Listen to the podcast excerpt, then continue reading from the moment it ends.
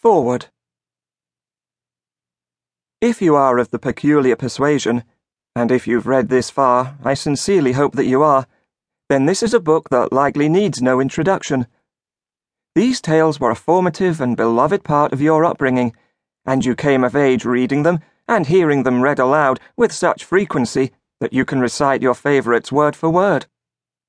If, however, you are among those unfortunates who have only just discovered their peculiarity, or who grew up in circumstances where no peculiar literature was available, I offer this brief primer.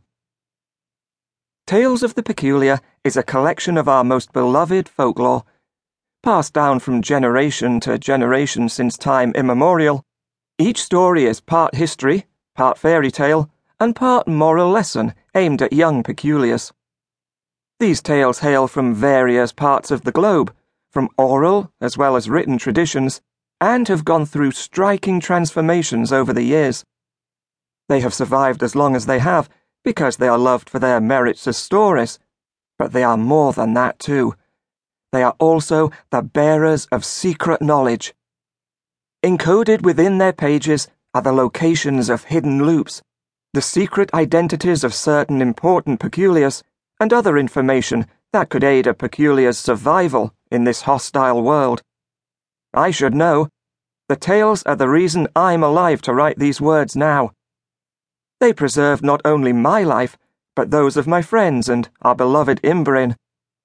I, Millard Nullings, am a living testament to the enduring usefulness of these stories, though they were written many years ago.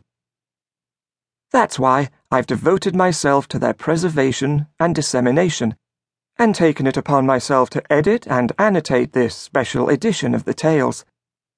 It is by no means exhaustive or complete.